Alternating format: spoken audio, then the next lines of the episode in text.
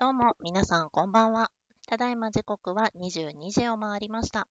本日も映画ファンの集いがお送りするツイキャス配信、おうちで生並むメモを始めていきたいと思います。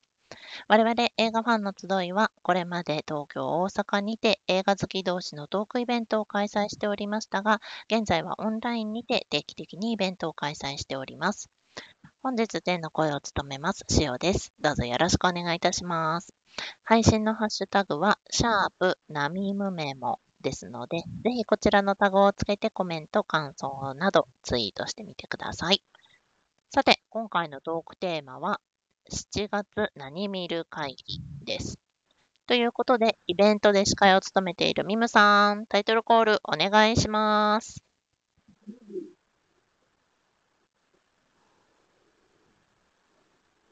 パチパチパチパチパチ。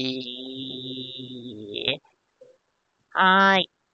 はい。ありがとうございます。はい。というわけで、お気づきの方もおられるかと思いますが、毎週登場している司会のナミコさんは、本日ちょっと初版の事情によりお休みということで、本日はいつもおなじみミムさんとナミムメモのピンチを救うことで有名なスタッフおまけさん、そして私、シオの3名でお送りしていきたいと思います。よろしくお願いします。はい。ということで、改めまして、本日のトークテーマは、7月何見る会議です。ちょっとね、ここ数ヶ月、延期、延期、ここ数ヶ月じゃないですね。もう1年近く延期、延期。ね、しまいには休業なんてこともあったり、なかったり、みたいな昨今でございますが、いよいよ大きいスクリーンで見る大作映画と呼ばれるものをはじめ、どんどんどしどしと伸ばされていた映画が公開されますよ。公開されますよ。そう。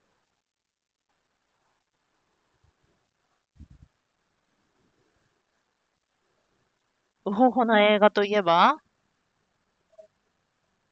おー。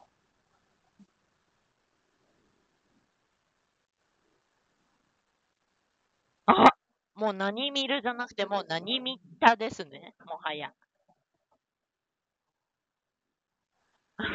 褒め言葉ね。褒め言葉ね。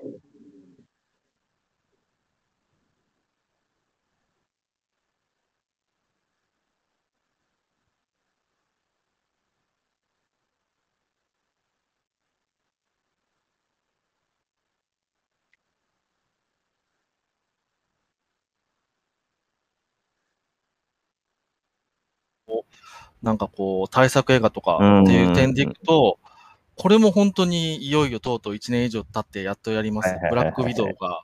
いやー、来週は、今週末か、来週末かみたいな感じでやりますよね。4月8日なんで。ねこれ本当に待って、でね、もううん MCU もずっと止まってたんで、そうですね。まあドラマで繋いでますけどね。うん。今ね、いろいろやってますからね。これ結構あれなんですけど、多分公開、あの、東京とかだと特にそうなのかな。あの、大手シネコン系列が軒並みやってなくて、一部シネコン系列だけになってるので、多分東京都内が8巻ぐらいしかやってないんじゃないかな。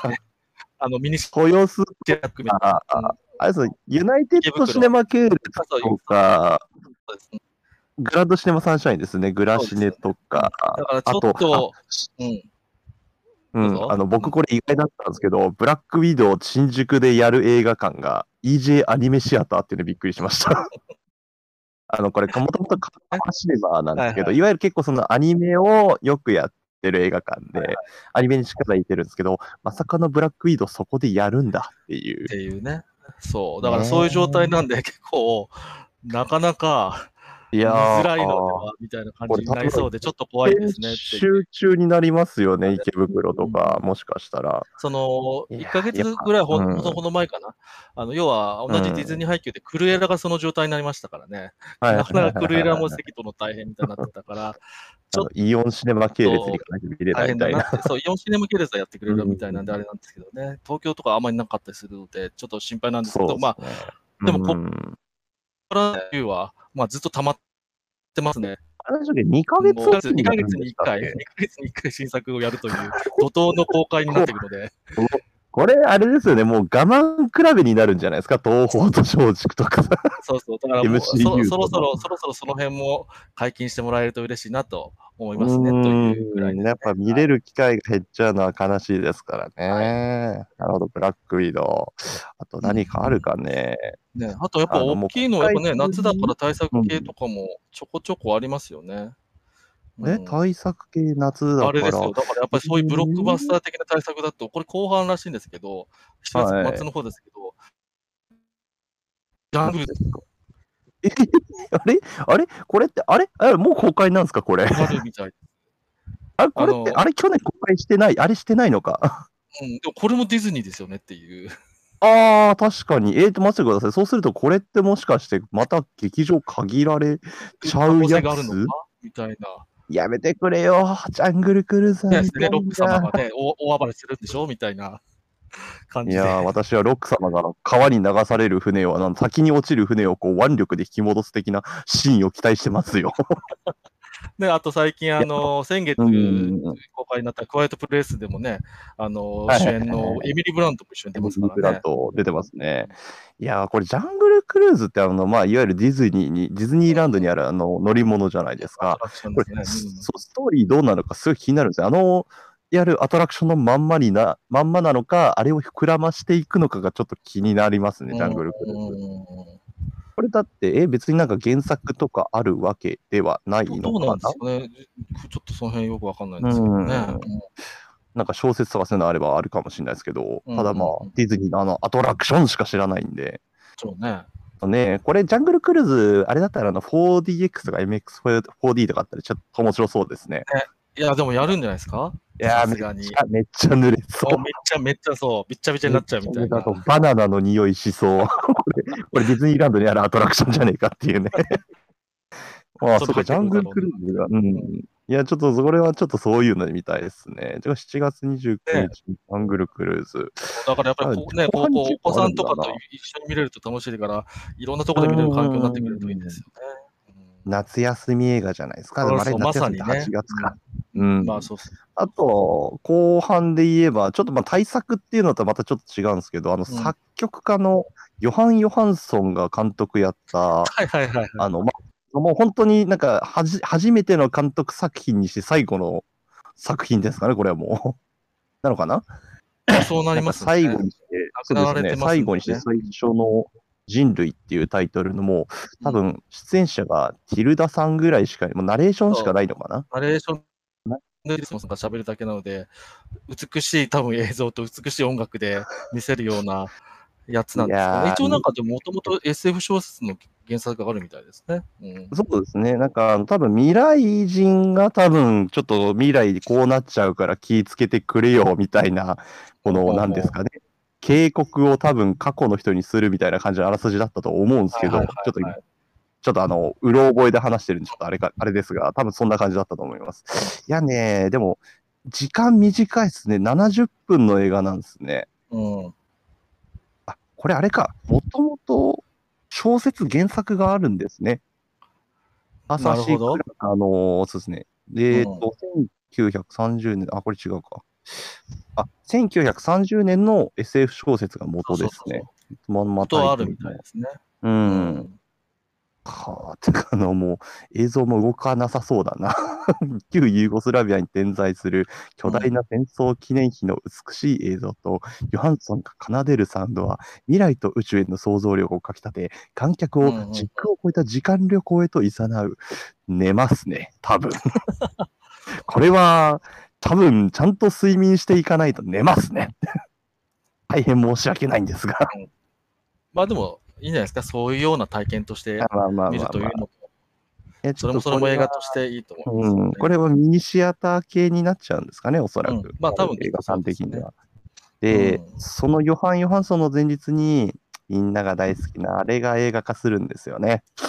あの、みんなが毎週火曜、毎朝テレビの前に張り付いて見てた、プイプイモルカーが映画館になるっていう。はいはい。はいだって全12話なんで、これ時間何分だ？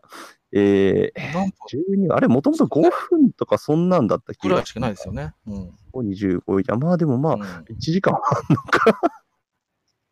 いや、これ、12話を永遠とやるのかな？しかもこれ、あの、上映形式 2D だけじゃないんですよね。そえーそうですよね 3D と MX4D でう、そう。プイプイモルカを体験できる。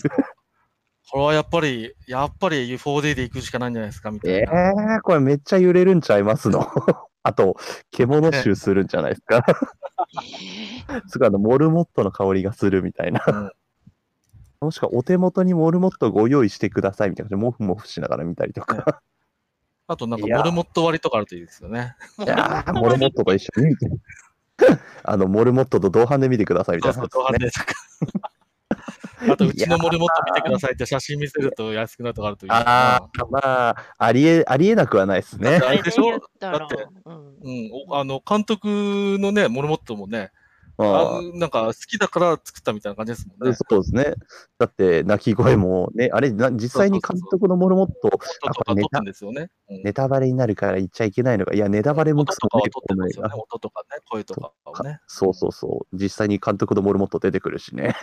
それで言ったら、あの、もうすでに公開済みですけど、あの、6月に、の末に公開してた、あの、ピーター・ラビット2の、あの、1作目、超面白かったんですけど、エンドロールで、あの、みんなの、みんなのお家のうさちゃんの写真がこうエンドロールに流れるっていう結婚式のムービーみたいなのが、はい、ありましたよ。え1作あ目。の、え、マジですか？俺、あの、すみません。お恥ずかしながら、ピーター・ラビットちょっとまだ見ていなくてですね。イタリア本当ですか面白いですよ。そんなエンドロールなの？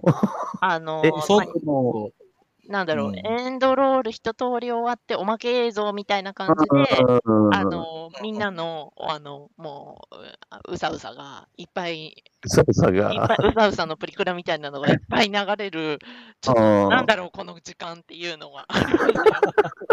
私は何を見せられているんだみたい可愛いからいいんですけどね。可可愛いかいいかららいいけどね。うんでもな、ので、それあれですよのモルモットバージョンはいけるかもしれない。な。あ、全然全然、あの、時間をこう伸ばすという意味で使えるんじゃないですか。でもね、みみゆさんね、あの、ねピーター・ラビットをね、まあ、まだ2見てないんですけど、1作目はね、はいあの、一部マイケル・ベイ映画とかになりますからね。そうそうつうか、見た方がいいですよ。僕なんかすごい、そういう、そう、めっちゃそういうのあるんですけど、どういうことなんですか？うさぎ映画のマイケル・ベイょっと詳しくは言えないん。で。え、爆発するんですか？爆発するそういう話ですよね。もう、そういう話なんですあの年で一番ダイナマイト見た映画ですからね。あちょっとピーター・ラビットでしょ？だって、うさぎ、え、ピーター・ラビットってそんな話だったっけ？だって私そんなこともあはあのもうねあの姪っ子に見せようと思ってあのピーターラビットテレビでやるんで録画してねっていう風に義理の姉に LINE したんですけど送ってからこれあれ子供に見せていいやつだっけ？ってちょっと考えるぐらいの感じは。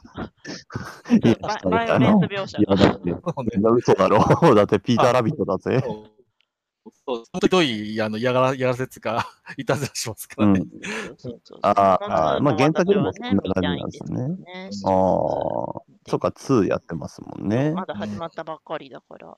うん、いや、でも僕、あの、そう言ったら、あれですよ。あの、7月何見る言うてますけど、6月に公開した先行のハサウェイまだ見てないから見なくちゃいけないっていうね。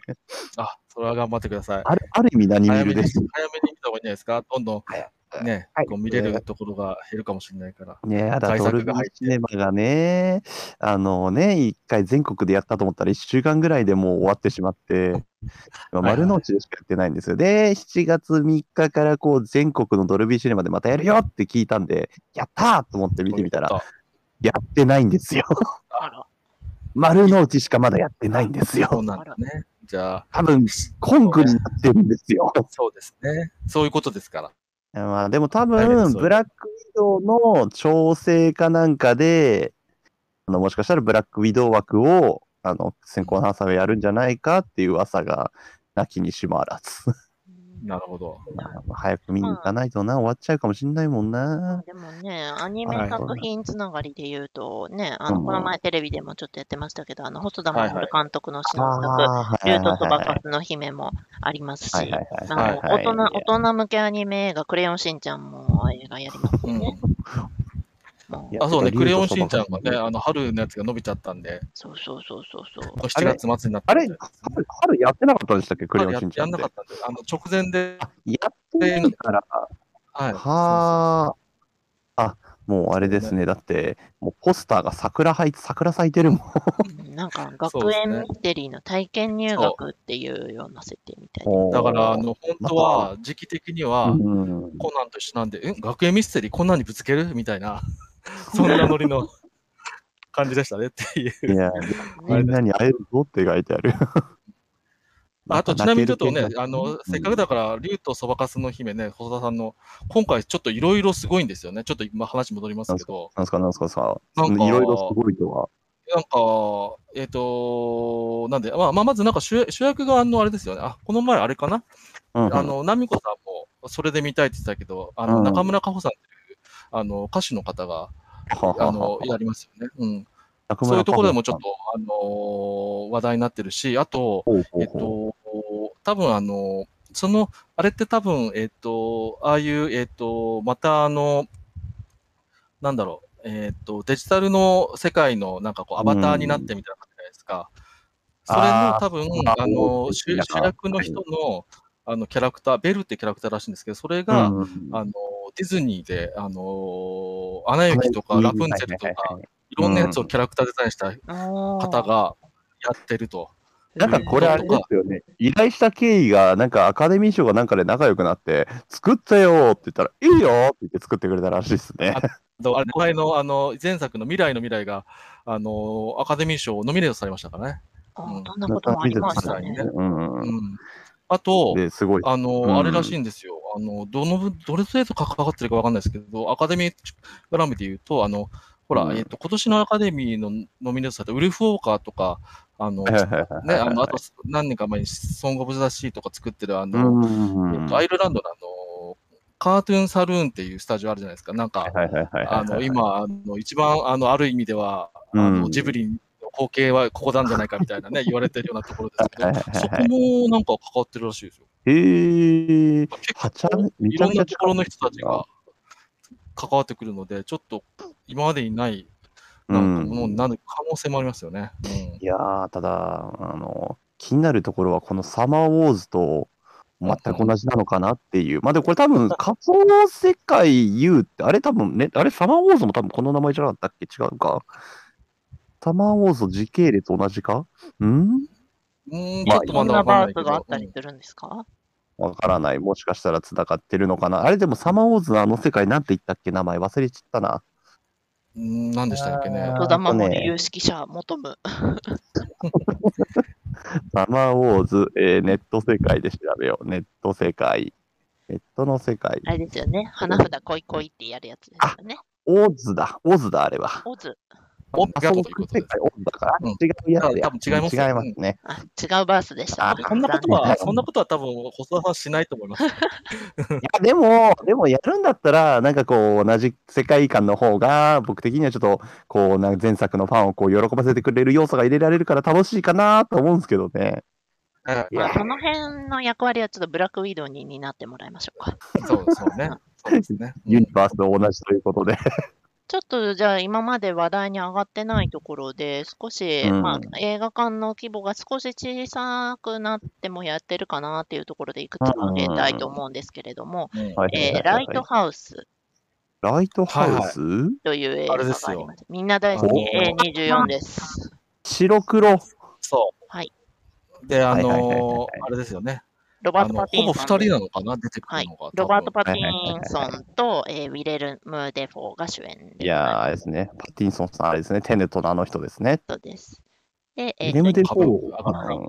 あの監督はあのウィッチを撮ったロバート・エガース監督。はい。実話をベースにしたスリラーということで、うんうんうんうん。ニューイングランドの孤島の東大森が、まあ、2人の東大森が島にやってきたんだけど、まあ、初日から反りが合わず、険悪な雰囲気の中、嵐に襲われ、てんてんてんてんっていう。何何何何何何が起こるの何が起こるのいや、これ二人だけか演しかももう、すごいな。うん。一癖も二癖もあるお二人がね、密室空間で二人で活ですね動のっていうところで、たまらないんじゃないでしょうか。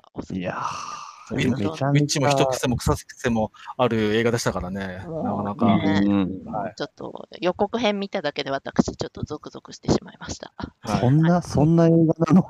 不安な気持ちにを駆り立てられる 予告編でい。やー、辛い。はい。で、まあ、それ以外の作品ですと、えーこれ、ミューさん案件じゃないんですか？なんす ?83 か歳の優しいスパイっていう作品。あー、これなんかあれだな。あの、なんか前も多分ツイキャスかなんかで話してたかな。アリクイくんが見たみたいな話で。なんかこれ東京国際映画祭でやってた東京国際映画祭では、ローディンスパイっていうタイトルでやってましたよで、うんなんか名前変えて、うんうん公開で。あの、うん要は、ね、あの、おじいちゃんのスパイをね、あの、うん老人ホームに調査で、あの、向かわせるっていうやつで、あの、ね、そう、あ、スパイものな、おじいちゃんのスパイものなんだと思いきや、これドキュメンタリーだという。いや、なんかあの、話見たときこれ、普通になんか脚本のあるちゃんとした映画かなと思って、うん。あ思ってたんですけど、これ、あの、アリクイ君からその時話して、え、ドキュメンタリーってなって、え、こんなドキュメンタリーできんの？みたいな。一応、舞台となった老人ホームの許可は得た上で、スパイとは明かさずに3ヶ月間撮影を。そう。だからなんか多分、すみません、あの、どなんか、あの、その、どなんか、老人ホームの様子を撮るドキュメンタリー撮りますんでぐらいで言ってうんっていう、スパイだとは思ってうん。あとはなるほど全然違う作品だと、イン・ザ・ハイツというミュージカル映画も月末に控えております。だいぶ末ですね。これ7月30日かな？うんうんそうですはね。これだから、あのなんだっけ、もう結構、インザハイツっていうミュージカル自体はすごく有名らしいですね、ブロードウェイで。タイトルだけは聞いたことありますね。で、あの監督は、えっ、と、クレイジー・リッチのほうほうほうほうジョン・ M・ チューさんですかね。うんうんふんふんふんふんまあ、ミュージカル映画ですこれね、だから。で結構予告編とか見てうんいただくと、こうアニメーションと合成でこう歌って踊るみたいなシーンもあったりしえて、こうあのラップラップのその歌詞に合わせてこうアニメーションが動くみたいなシーン、予告編で出てて結構面白そうでしたよ。あたいが今日見た予告と違うわ。ぜひホームページにたくさん上がってますので。あと話題で言えば、うん、あのやっぱりアカデミー絡みで、うん。あのアカデミー賞5部門ノミネートが1個も取れなかったのかな、受賞自体はしなかったけど、あのプロミシング・ヤング・ウーマンっていう、プロミシングヤングウーマン。ウーマン？はい、キャリー・マリガンああ、はいはいあの作品賞、脚本賞、主演女優賞、監督賞、編集賞ということで、主要の中の4部門、ノミネートされているものではありあるんで、すごい注目度は高いんですよね。うんまあ、結構キャリー・マリガンさんがこう引っ掛けた男を結構ひどいことしたり、ボコボコにするみたいな映画らしいですけど、まあ、いろいろ、いろんな意味あ意味というか、いろいろあった上でっていう。うんナミコ氏が好きそうな映画ですね。いないですけど、今日は。今日はいないけど。あと、あの、アカデミーグラムで言うと、アカデミーの、えっ、と、なんだっけ、今、外国語映画じゃなくて、国際長編映画賞かな？の、あの、中国の代表か何かで、えっ、と、ノミネートされた、あの、少年の君っていう映画が、なんかあるみたいで、まあ、ちょっとこう、あの、学園もんですか、学生、なんか、ちょっといろいろ、こう、あれかな、受験とかいじめとかいろいろありつつとかで、こう、なんか青春ものみたいな感じが、うんうんうんあの、ちょっとすごいあの僕、すごいあのアカデミー賞じゃないんですけど、この、あのアベンジャーズエンドゲームを超えて全世界ナンバーワン、東人海探偵、東京ミッションっていうの気になるんですけど、これ何なんですか？これめっちゃ気になるよね。え、これは、え、中中国映画？ん？中国映画。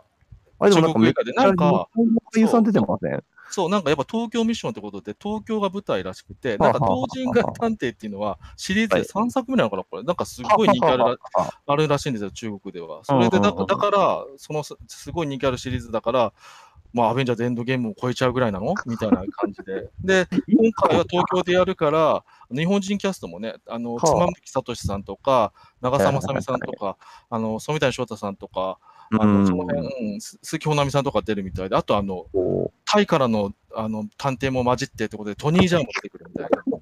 う いや、あとあれじゃないですか、あの、あのモータルコンバットで終始目が光ってる浅野忠信さんも出てるじゃないですか。ね、何これ何なんだこの映画。超気になりますよね。えーちょっとなんか、法人会探偵は見てないけど、この東京ミッションだけちょっと見てみたい。うん、見てみたい。多分で見てもね、わかるんですかね。絶対見れるんじゃないのかな、そんな続きで見なくてもね。いや、これちょっと面白そう。これはちなみに公開が7月9日なんで、もうすぐですね。そうですね。うん、いや、ちょっと気になるな、これ。ちょっとななんかワイルドスピードみたいな名前だな。あとこれすごく個人的に、あの、興味あるというか、ええ見たいなと思ってるのが、同じ日かな、それとかと。はいはいはい。映画フィッシュマンズっていう、あははは。はの、フィッシュマンズってあの、まあ、バンドが、日本のね、バンドがありまして、うんね。まあ、今はい。も一応続いてる人は続いてるんですけど、うあんのちょっとこう、もともとのあの、ボーカルのあの方が、まあ、亡くなって、まあ、その後でもなんか、あの、いろんな人を、あの、迎えつつ、いろんな人に歌ってもらいつつ、つな、あうの、ん続けたりしてる、それのドキュメンタリーがあって、まあかなりやっぱりこう、フィッシュマンズ、あの、80年代後半から90年代うん活躍してて、とても大きなバンドだったりするので、うんなんか、あのーちょっと気になりますね。うん、なんかやっぱり海外のレーベルとかで、アメリカのインディーレベルでマタドールというところがあって、あの、ちょっと有名なところなんですけど、あの、そこで日本人、あの、コーネリアスとか出してたんですけど、出してるんですけど、日本人とかは、あの、一番出したかったのは、あの、このフィッシュマンズの、あの、アルバムなんだって言われ言われるぐらい、あの、世界にも認められてたっていう、バンもうドでね伝説のバンドなんですね。伝説のバンドみたいな感じで。うん、もう30年も活動していらっしゃる、30周年か。そうですね。うん。あの、ボーカルの方は90年代後半に亡くなってしまったんですけど、うんなるほど、フィッシュマンズ。ということで、お時間がそろそろですかね。そうなんです。ミムさんよくわかってらっしゃる。いやいやいやいやいや、ここでお二人に悲しいお知らせがありまして、何ですか、冒頭のですね、あの、キングコング、あ、違う、ゴジラはい VS コングを熱く語っているあたりで、私のパソコンが、あの、お二人の熱意に負けまして、うん冒頭部分、そうらしいですよ1分、1分ほど音声が、あの、聞こえないシーンがあったようで皆さん、熱意だけでお楽しみください。大変失礼いたしました あ。んなに、今日一番私がテンション上がっていたところだった。はい、というわけで、そろそろ終わりのお時間でございます。はいはい、ここで皆さんに我々映画ファンの集いの活動についてのお知らせです。これまではい東京、大阪にてリアルトークイベントを開催していた映画ファンの集いですが、現在はリモというインターネットサービスを利用したオンラインイベントを無料で開催しております。こちらのイベントですが、次回の開催は7月22日木曜日、祝日でございます。こちらの15時からボリューム20、20回目を予定しております。とうとう20回目ですよ。はい。こちらのイベント、ねはい。イベントアプリ PTX にて参加申し込み受付中でございますので、7月話題の作品もね、今日もういっぱい上がりましたけど、多数、うん多数公開されますので、何卒おはいはいはいはい早めの申し込みをお願いいたします。はい、ぜひともね、私とね、うほうほそいやしたいと思いますんでね。うんちょっとねぜひぜひ、皆さん、あの、私とオンライン上でうほうほしましょう。お待ちしております。はい。今後の開催の詳細につきましては、イベントアプリプリ PTX や映画ファンの集いの Twitter アカウントをチェックしてみてください。また、本日のように毎週末ツイキャス配信生並ムメモをお届けしています。次週の配信は来週の、えー7月の11日ですかね、日曜日。時刻は同じく22時頃からの予定です。次回のトークテーマは、じゃん。はいゴジラ VS コングです。はい。いや、待ってました。という方も多いのではないでしょうか。夏にぴったりの会場お祭り映画のおしゃべりをどどんと繰り広げたいと思います。ちょっとね、今日冒頭で音声入ってなかったみたいなので、その分を。その分その分をね発音させてください来週でね。はいで。も、あれですよね、あの、ニムさん、終始ウホウホ言ってしないみたいな放送になる可能性もあると。そうですね。あの、ちょっと人語を発していない可能性があります、私は来週。それはそれでちょっと困りますね。放送事故になっちゃう。やいや、大丈夫。みんな会話通じるからきっと大丈夫だよ。はい。パッションで感じ取ってください。今日のほ配信も冒頭はパッションで通じてると信じて。はい。それでは今回もこちらでもう終了とさせていただこうと思います。はいそれではまた次週もお会いしましょう。ありがとうございました。ありがとうございましたおやすみなさい。また来週。うほうほう。